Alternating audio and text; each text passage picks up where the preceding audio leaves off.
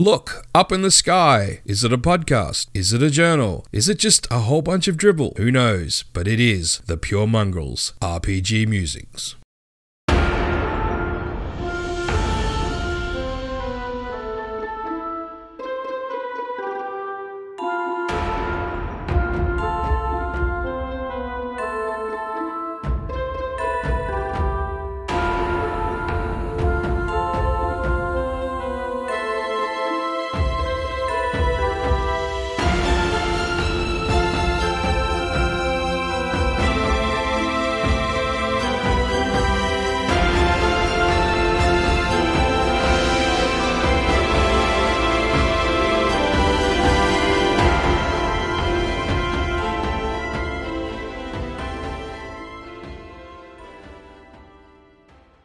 So this isn't really a GM journal. This is more of a. This is actually a test. So this is this is a kind of a bit like what this whole podcast is about. It's really my learning of a number of things and adapting things. So I've been playing around with the sound settings for using my microphone and my recording setup. So I'm wondering whether I sound better hopefully someone can uh, message me back and let me know whether this sounds better than what they were hearing before. I heard part of my last journal that I did and I sounded really soft, so I apologize to everyone for that. Today's November the 11th. No, it is the 9th of November 2019. I'm about an hour away from running a game on Fantasy Grounds for some friends of mine uh, using Fage or Fantasy Age. I have to be honest, I'm not feeling it purely because I haven't had a lot of sleep. And I'm still struggling with a lot of those questions that I'm having at the moment about finding that finding that love of GMing back. But these are some very good friends of mine and I don't want to let them down. So that's probably an interesting topic that maybe we can discuss if if people want to send in some feedback about the times that they've GM'd in protest of themselves. Like they didn't want to let anybody down, but they themselves just went, "Man, I, I really don't want to. I don't want to GM." Now I'm hoping it's a bit like what happens when I do public speaking. I get a bit nervous, and but when I get in there, a couple of seconds in, I'm I'm performing Paris, Paris the clown, and I. Uh, I get through it and it seems to work out. By the end of it, I feel really good. So, with the guys that I play with, that's generally what happens. Is by the end of it, you know, at some point we'll have a big laugh. I'll relax a bit more, not worry so much about my performance, and just have some fun. I'm trying to incorporate some of the uh, overlying themes that I've been discussing lately into this game. In fact, this adventure has been slightly altered to add that in. I'm also refraining from editing as much. I listened back a bit and I sounded very unnatural. So if you give me some feedback on that, guys, too, this would be great. This is, I guess, a very odd podcast format as it's more of a delayed social media interaction than it is a podcast. At least this some of these segments that I'll be releasing because I just want to I just want to talk to you guys. I don't want to be presenting a show. I'm I'm really looking for your feedback, looking for your thoughts and letting me know that I'm on the right track or whether I need to change things. So I'll stop talking for now. This is my little bit before the game. Uh, in fact, I won't post this straight away. I will record again at the end of the game and see how I feel any different, and that'll be an interesting reflection. So, yeah, I guess I'll talk to you again real soon. Although for you, I haven't shut up. Weird. But Talk soon. Bye.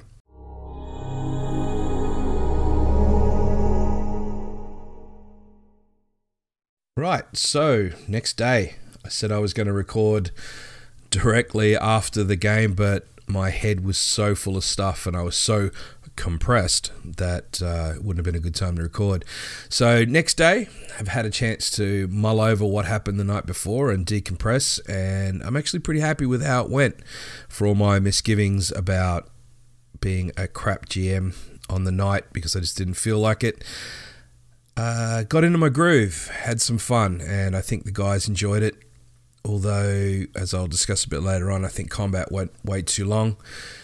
But I will get to that. So, what did I learn last night? a number of things. First of all, what uh, what was important last night was that this was another stage in that understanding of how to play a new game system. So, Fantasy Age by Green Ronin Games, uh, and especially switching over from a system like Savage Worlds, which has a lot of similarities in Fantasy Age, but Fantasy Age also has a lot of similarities with D and D. In fact, if those two systems had got drunk one night and had a unplanned love child, this would be it, I think. Anyway, so it, it's a matter at this stage in the early stages of learning how to play this game. It's it's a matter of sorting through what works, what doesn't work, understanding the design philosophy of the game. I think I actually have a a small leg up here because playing Savage Worlds has taught me a lot about playing in a generic rule system, which Fantasy Age is. And it's given me some insight into how to deal with NPCs, monsters, threat levels, that kind of stuff. But I'll, I'll discuss that in a minute. So, just a bit of background on how I had originally set up the adventures for this system. And that is that, oh, sorry, not this system, this, this campaign. And in my head, originally, I had an idea where I was going to try and create a campaign that had complete player agency in the sense that there'd be a starting city. In that starting city, there would be a notice board, for want of a better term. And on that notice board, there would be three missions available each time they visited that notice board, one from each of the main guilds in this world. I'm making this sound very boring. I promise you I roleplay it better than this, but I'm going to bore you none with all that. Three guilds being the um, Mercenaries Guild, Archaeologist Guild, and the Enforcers Guild. And so at this stage, the guys had picked an adventure from the Archaeologist Guild where they were to assist a young halfling archaeologist to go to a site that she believed she had discovered was the location of a great throne room uh, from an ancient civilization of giants. And she was paying well through the role playing, the guys got the idea that maybe this young lady wasn't taken as seriously by the rest of her archaeological um, compatriots. Uh, that this this this young halfling's theories and thoughts were a little out there, but the guys liked the money, and so they went. And the first whole lead up to how we got there, there's a whole bunch of role playing, but first encounter, if you will, was a river crossing which involved um, fighting some crocodiles that were very hungry, giant crocodiles. And I had a bit of an epiphany here, and it sounds odd to have an epiphany after 30 plus years of role playing. Um, but I realized that a big part of my role as a GM, especially at work, is I can't it's show don't tell, right? It's that whole adage of being an author, which actually comes across in teaching behavior and uh, modes of being at the table. And so, one of the things that I've always struggled with as a GM is this getting my players to run. And from a lot of things that I've read online, I'm not the only GM. So when when when do you convince, or how how do you present a encounter in such a way that you want your players to run? Not that that was the whole goal here in this particular encounter, but it's something that comes up. And I realized that, especially my early years of role playing, or when I'm not focused on the game enough, I just let my, my NPCs, no matter who they are, just fight to the death.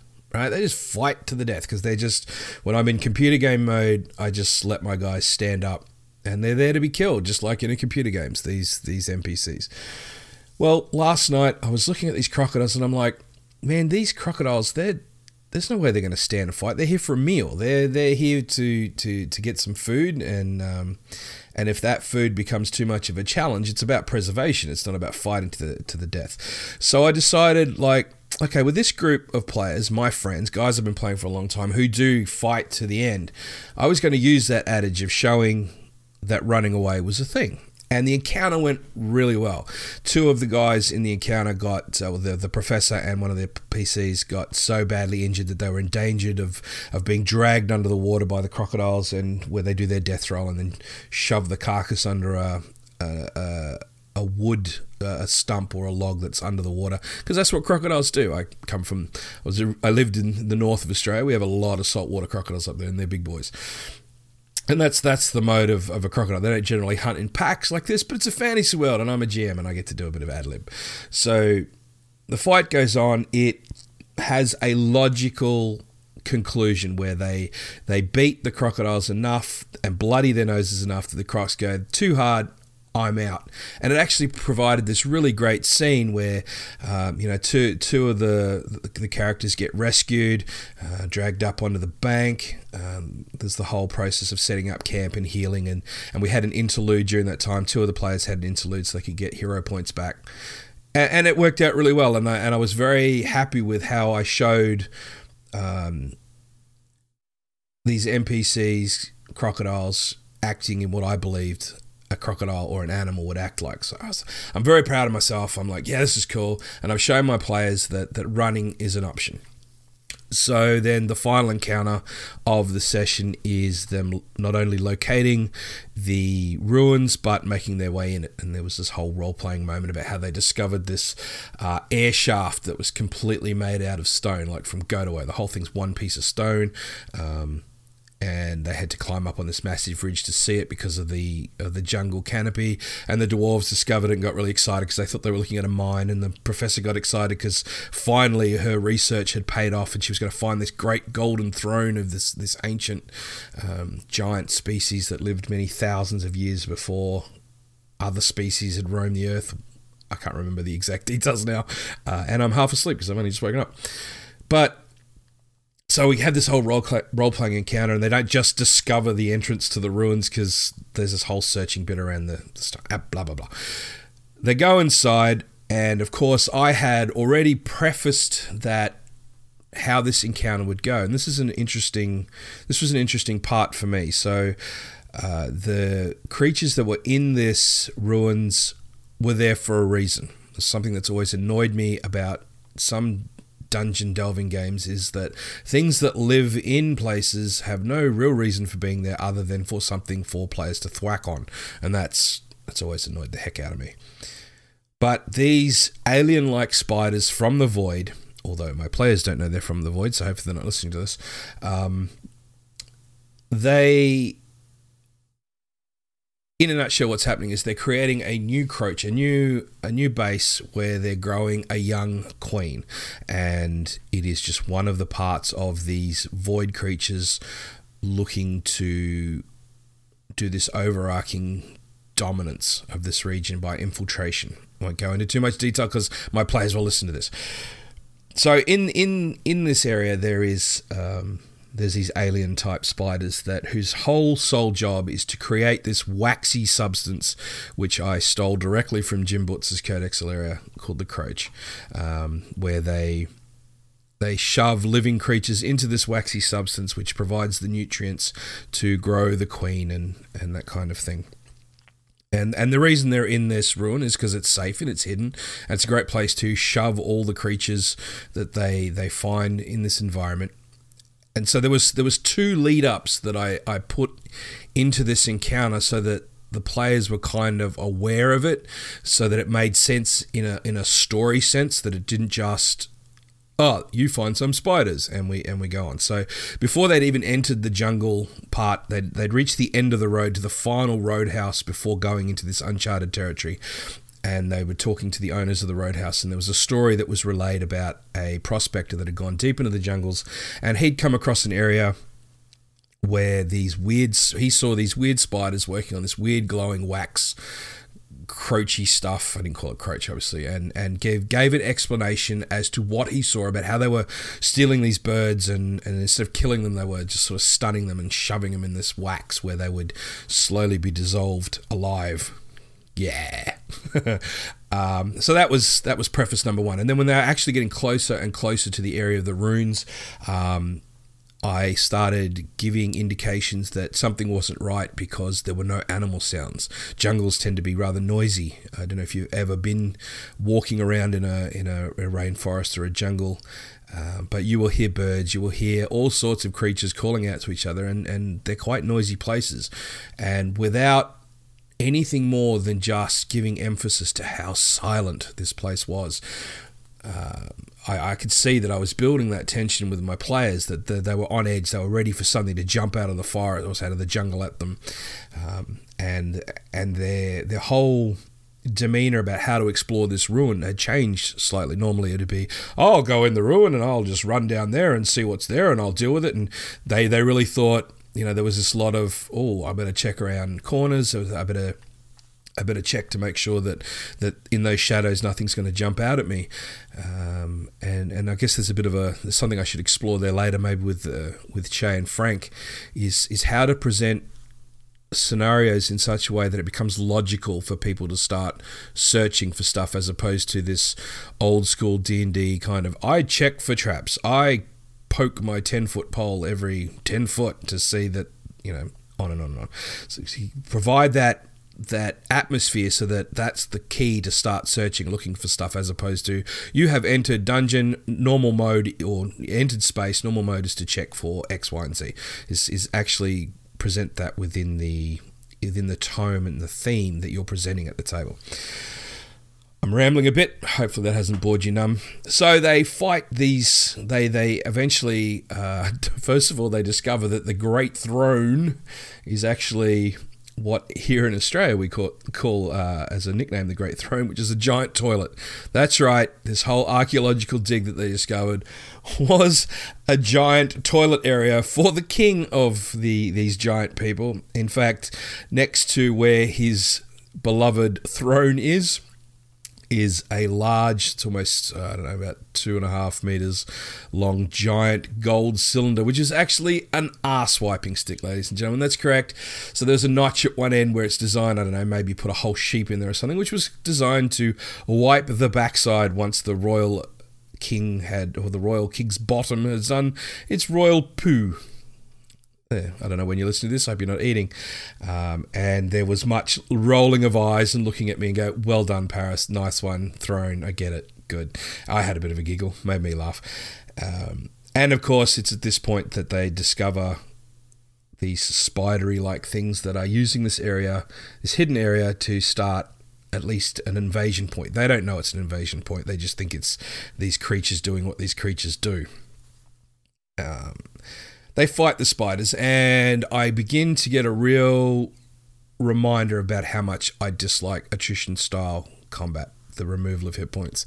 So while I'm still learning Fantasy Age and how to get these combat encounters right in terms of not balance. I don't want balance. I'm not looking for a correct, uh, what do they call it, a CR in D and D now, um, challenge rating. I'm not after that. This is this is for me, a, a, combat encounter or a, a place in a world should make sense to the place in the world, not to the level of the characters, if you get my idea. If they decide to walk left right down into a dungeon's thro- uh, sorry, a dragon's room and a dragon is designed for a level 20 character, I'm not going to change that dragon to be a, a, a critical rating or whatever it's called to match those players. Nope, it's a level 20 dragon. If they decide not to run, tough titties for them. It's it's it's all over. That that's that's it.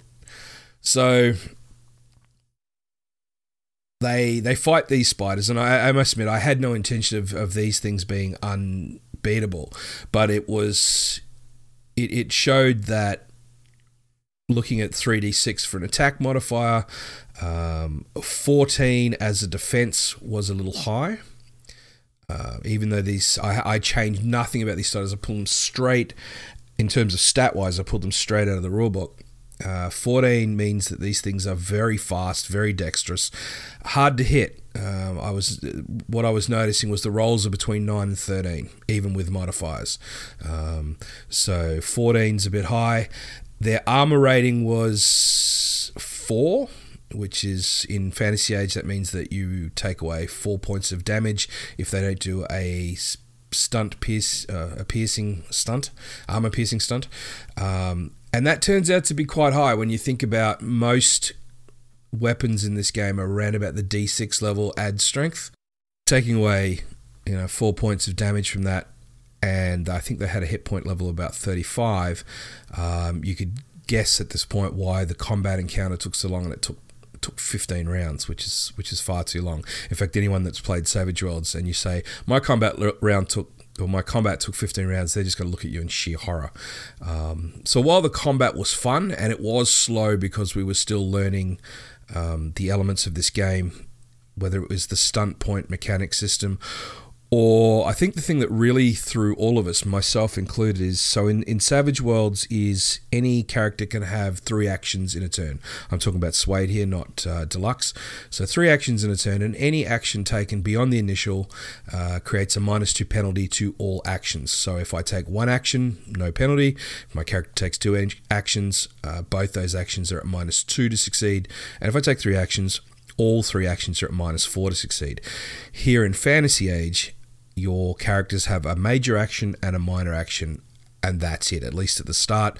I'm pretty sure later on talents and stuff affect this and sometimes stunt points can affect this but at a base level of the game you have a major action and a minor action or you can take two minor actions. And a major action is charge which is an attack uh, do a melee hit that's an attack that's a major action uh, fire your bow that's a major action, that kind of thing. And the minor actions are really designed to not only add um, the minor actions in this in this game are really designed to make you think more about how combat operates and and to give it I wouldn't say a role play feel to it, but maybe a little more simulation that that makes sense and is fun. So a minor action is something like press the attack. So if the uh, the creature or the thing the target that you're fighting leaves your combat zone, you don't automatically get a hit of opportunity like you do in other role playing games. If you've selected press the attack, what happens is you actually follow that creature or that target.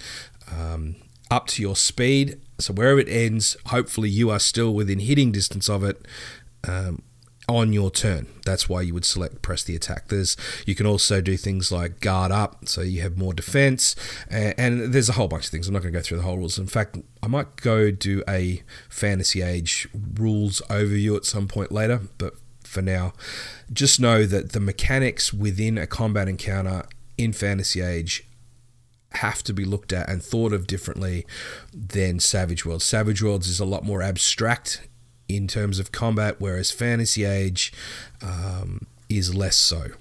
Is, is less so, and I, and I think that slowed us down quite a bit as as all of us were sort of well, what what do I use my major action for? One of the things I note as a GM is I tend to fall into a attack mode where I forget to use my minor action for my NPC. So I forget to say uh, they're going to do a follow up action or they're guarding up or or that that kind of thing. Uh, and I think once I get a better handle on actions and a better handle on power levels in terms of armor versus defense versus hit points, these combats are going to become a lot more fluid and, and a lot more. I wouldn't say not fun. Last night we had a we had a fair bit of fun. The guys seemed to have fun. So in the beginning, the combat looked like the guys were going to lose, and I was waiting for them to run. I had I had sort of in the back of my mind, I, th- I, think I'd always had this idea that this was a no winnable scenario and eventually more spiders would come. And if they didn't run, the characters would perish. And I'm loathed to kill characters, but I'm starting to become more accustomed to the idea of killing PCs or allow I don't kill PCs allowing PCs to die because of their actions is is is a better term. But the tide turned. Thankfully, they started getting the upper hand. I did reduce midway through the game. I did reduce the defense by a point, which I'm allowed to do because it's GM fiat. And I was just, I guess I was a bit tired of watching these guys swing, swing, swing, swing, and just missing by a point or two. So again, this is me learning the game on the fly. Uh, now, I ended up adding a component to this encounter, two two uh, two components to this encounter that I had not originally intended for the encounter, and that was in relation to not only what I was seeing from the guys and in terms of what they were picking up as clues as to what was going on. And I could have could have left this just fight some spiders moving on. But I'd had a lot of thought about how I was going to introduce other NPCs and, and things like the Ravens and, and that. And I, I felt at this point I needed to add a bit more depth to the ramifications of this encounter. And also, I wanted to start putting in a thought process of there is a nemesis here. There is there's actually an overarching thing. And the reason I've done that is because when I originally started building this campaign, I had it in my head that this was going to be a completely player agency, player run kind of game. And I've since discovered that that not only doesn't work for me, it, it, it holds a whole lot of challenges. So there's a friend of mine by the name of Richard Woolcock who has done a lot of writing. He's done some fantastic stuff for the Savage Worlds community. He's created uh, Saga of the Goblin Horde, a whole bunch of other stuff. Uh, he has this amazing website where there's there's just a whole lot of resources for any Savage Worlds GM. And not only that, he he himself is apart from being a great guy to speak to, he has a real understanding of game mechanics that, that I couldn't even begin to to comprehend. He he really reverse engineers role playing games, but has somehow managed to still be a role player and not a role player. Like if you read his stuff that he writes and and talk to the guy, he he's just amazing. To me, he is he's everything I aspire to be in a GM. I got to be honest. Anyway, we we were discussing about creating encounters and, and how I make them sort of more ad lib and and on the fly and and not create so much detail because I'm so time poor at work. And he recommended a book to me called Scarlet Heroes by Sine Nomine Publishing. Um, I'll have a link for the, their drive through uh, PDF in the show. Now, one of the elements of this game, or one of the elements of this book, is this concept of adventure tags. And in it, there is a whole there's like a random table of uh, th- encounters that you can roll for whether it's in an urban wilderness or dungeon environment. And each each uh, adventure tag is is very simple. And it, it runs on a format of enemies friends things complications and places. Has um, so an initial title, possibly two or three sentences that explain what's going on in this in this scenario, and then those those titles which have a small descriptor at the, at the base of them uh, and that's that's all you work on. So you be uh, uh, uh an ad lib on the fly GM and so in this particular instance um, it was um, I can't remember what I called it but ultimately the enemies were crocodiles uh, so the, sorry, the, the sentence was uh, bumbling professor who's always got a head in the books, not taken very seriously by the Archaeologist Guild, needs people to help her get to a site that she believes she's discovered through her readings of the Great Throne Room of this giant race. That was it. That's the whole premise of this scenario. And then the enemies was uh, originally had no giant spiders in it. There was no this overarching campaign. So the enemies was going to be like a boa constrictor, giant boa constrictor, the crocodiles, insects, uh, and then and that was it really. Like I think I can't remember what I'd actually put in the in the ruins, but it wasn't spiders. And then friends was obviously her, the the professor, the the contact at the archaeologist guild, the people that's at the last roadhouse, because they were in the story originally, even though they don't they didn't have the spider story. Uh, the things was obviously the the play on the this is actually a giant toilet, ha ha ha, and but this is giant golden bum wiper. Uh, complications, uh, the complications that I had in that. What were the complications? I'm trying to remember what the initial. Oh, the complications was the environment itself. So the the jungle, getting through the jungle, the insects the river crossings, uh, getting down into the ruin, that kind of thing. The complications were all about travel. The the travel was complicated, and then a place. So the place that I listed was the jungle, the ruin, the roadhouse, and the starting point of the guild. Uh, you'll have to excuse that glumping noise in the background, which just happens to be my dog. very happy to see me. My wife has just let him in. So this adventure encounter ends with not only the now this added thing of what's happened to the archaeologist um, with the silverfish coming out of the spider and seemingly taking possession of her. which is an unresolved thread, which will which will come back in the next um, in the next session. But I also added in the this nemesis element that this I can't even remember if I've mentioned this already in the journal. So, quick recap. Uh, at the end, once they defeated the spiders, they start hearing this cracking coming out of the croach or this waxy substance, and out comes this not yet quite formed hu- female humanoid figure um, that escapes from escapes from the croach, being that the spiders are feeding her, creating her. They don't know who this person is. They either the way I described it, which I did put a bit of, I did put a flare into it because this, the skin hadn't formed properly, and there was uh, there was this flap that was over the mouth that it had to rip away so that it could scream at them, even though it wasn't making anything intelligence to say. Um, and it was staggering towards them. In my mind, this thing was just trying to defend itself. The uh, just and I did impart that it was it was actually pretty vulnerable at this point. One of the players fired an arcane bolt at it twice, which blew almost blew off one arm and blew out part of her chest. Um, but for whatever reason, they didn't back up the fight and decided at this point to run, possibly because of their injuries. Uh, it actually worked out really well in terms of what I'm looking for for the overarching story. So they they back out, uh, start running they, they smash off bits of this golden toilet brush because they knew they couldn't carry this giant golden toilet brush back through the jungle. Um, wrap the wrap the professor in a blanket and tie her up um, while this this other character is blasting away with arcane blast, trying to hold back this. Well, thought he was holding back this this creature that had just appeared, and as they run away, I do imply that the thing was actually running from them as well. So they eventually get out of the ruins because of all the combat we role played. That they sort of get out of the ruined mouth and just flop on the ground, all exhausted, in the sunlight, in the daylight, very happy. And we have this kind of predator moment where they look up in the trees and they see this half, uh, not quite yet formed creature glaring at them from one of the tree tops before it bounds bounds away to another tree branch and another one in, in this incredible strength and, and disappears.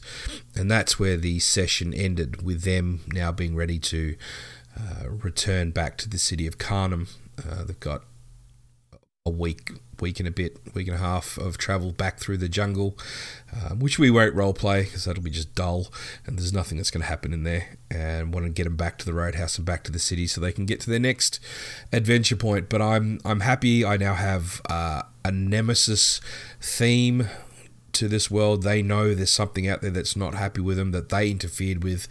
Uh, they've no yet, at least as players, or as players and player characters, they've no no idea yet that they've interfered with a, a greater plot line here, uh, or in, in, the sense of an understanding of what that means to the world of Carnum and how it's going to interact with their story.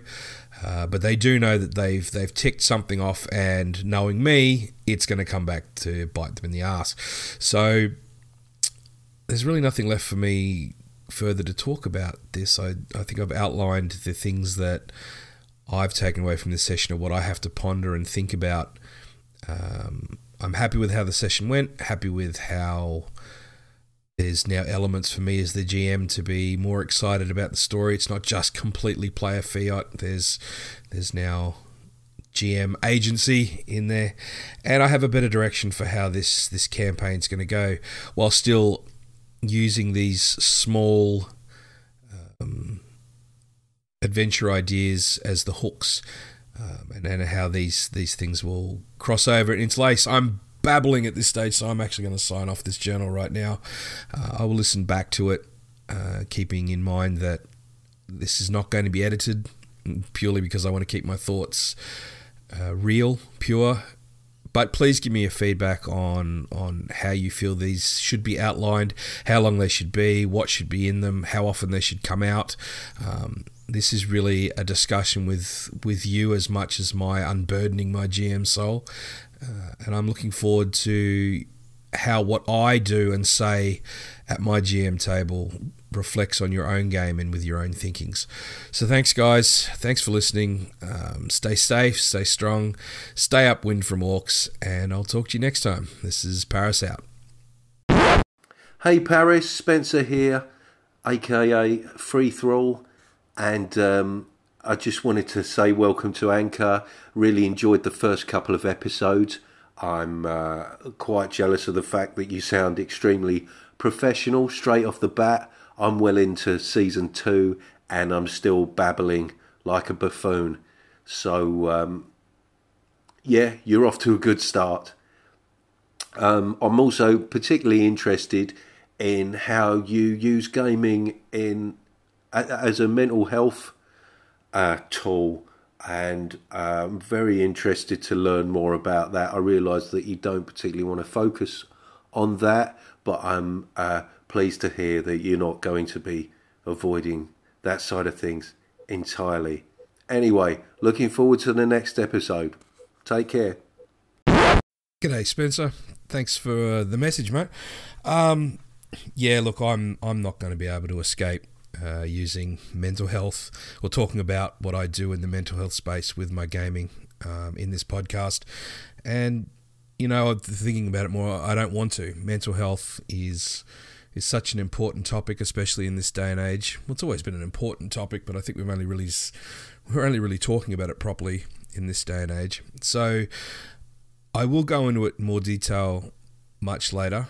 Um, but just so you know, the the brief uh, the brief background is that um, about three years ago, I started in the mental health and youth work space, um, coming from a background of marketing, managing, and uh, running my own business for about 15 years. So, in terms of marketing, I was part of the original team that launched the first Xbox here in Australia, um, which was an absolute blast for me. And I learned a stack about the gaming industry and, and, and stuff like that. And in, in terms of an ego boost, being the dude that just hands out Xbox games like candy and going to a whole bunch of parties and, and meeting a whole bunch of celebrities was really good or bad for my ego, depending on how how you look at it.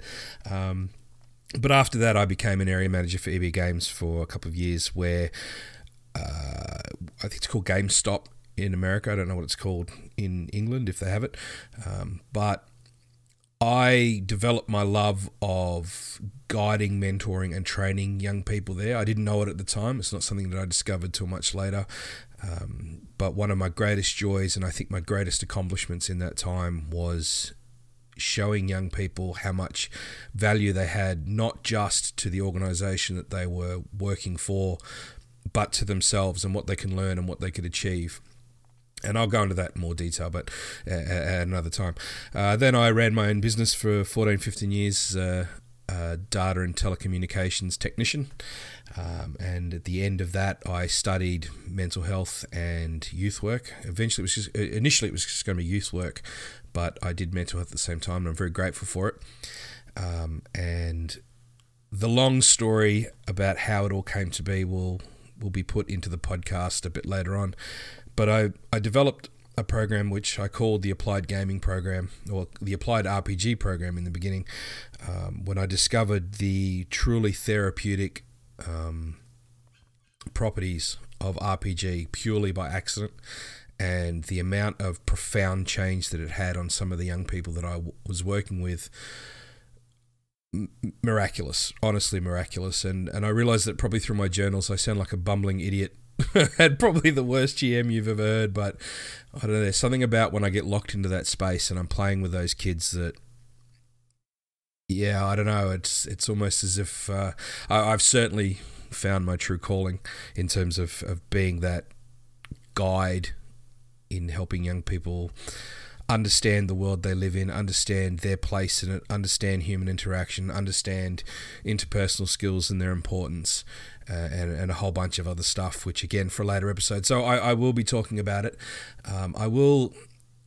I will preface this by saying that do not underestimate the power or importance of inviting someone to your gaming table. Not that I'm expecting anyone that listens to me or any of the future stuff I talk about to become game therapist or treat their games as game therapy, but that inclusion of adding people to your space, to to your inviting them into that environment where they can not only meet people and interact with other people and and be belong to something, but to be in a platform where they feel safe and can explore self identity amongst peers. Man, that is uh, that's truly a gift, and it's a truly a gift that I think only role playing games can impart. So even though I've developed, or sorry, the program that I developed has since been adapted to um, include video gaming, wargaming, miniature gaming. Uh, also uh, a whole bunch of other stuff. Sorry, I'm rambling a bit. Um, yeah, there, there's a power in role playing. There's a power at that that table that that I haven't seen in any other medium in any other format, and is truly truly exciting and special to watch. So. Uh, yeah, again, thank you so much for your feedback. Thank you so much for your welcome. I, I do appreciate it a lot, a lot. And I'm hoping that that part of what I do with this podcast and these journals, and as I get better and and and sort of come into my own, and and the information that I provide is. Uh, better rounded, I guess. I, am I'm, I'm rambling. I'm just learning my craft, so I'm hoping that, that what I what I provide will be better and absorbed easier and more poignant and useful to, to everyone that listens. And for me, this is this is a chance to hear back from other people that are not in my industry or not at my table to give me some feedback because one of the things that I've learnt of late is that the more viewpoints, the better. The the more people looking at the same thing that you are, especially when I was, you're as close to the grindstone as I am. Um, to have people step back and go, "Hey, dude, have you have you thought of looking at it like that?" Or, "Man, I think you're being a bit hard on yourself here," or, "Man, I think you need to be a bit harder on yourself here. This is important." Um, is part of what I'm looking for out of this show. So thank you so much. I uh, look forward to catching up on your show. And yeah, talk to you real soon. Thank you.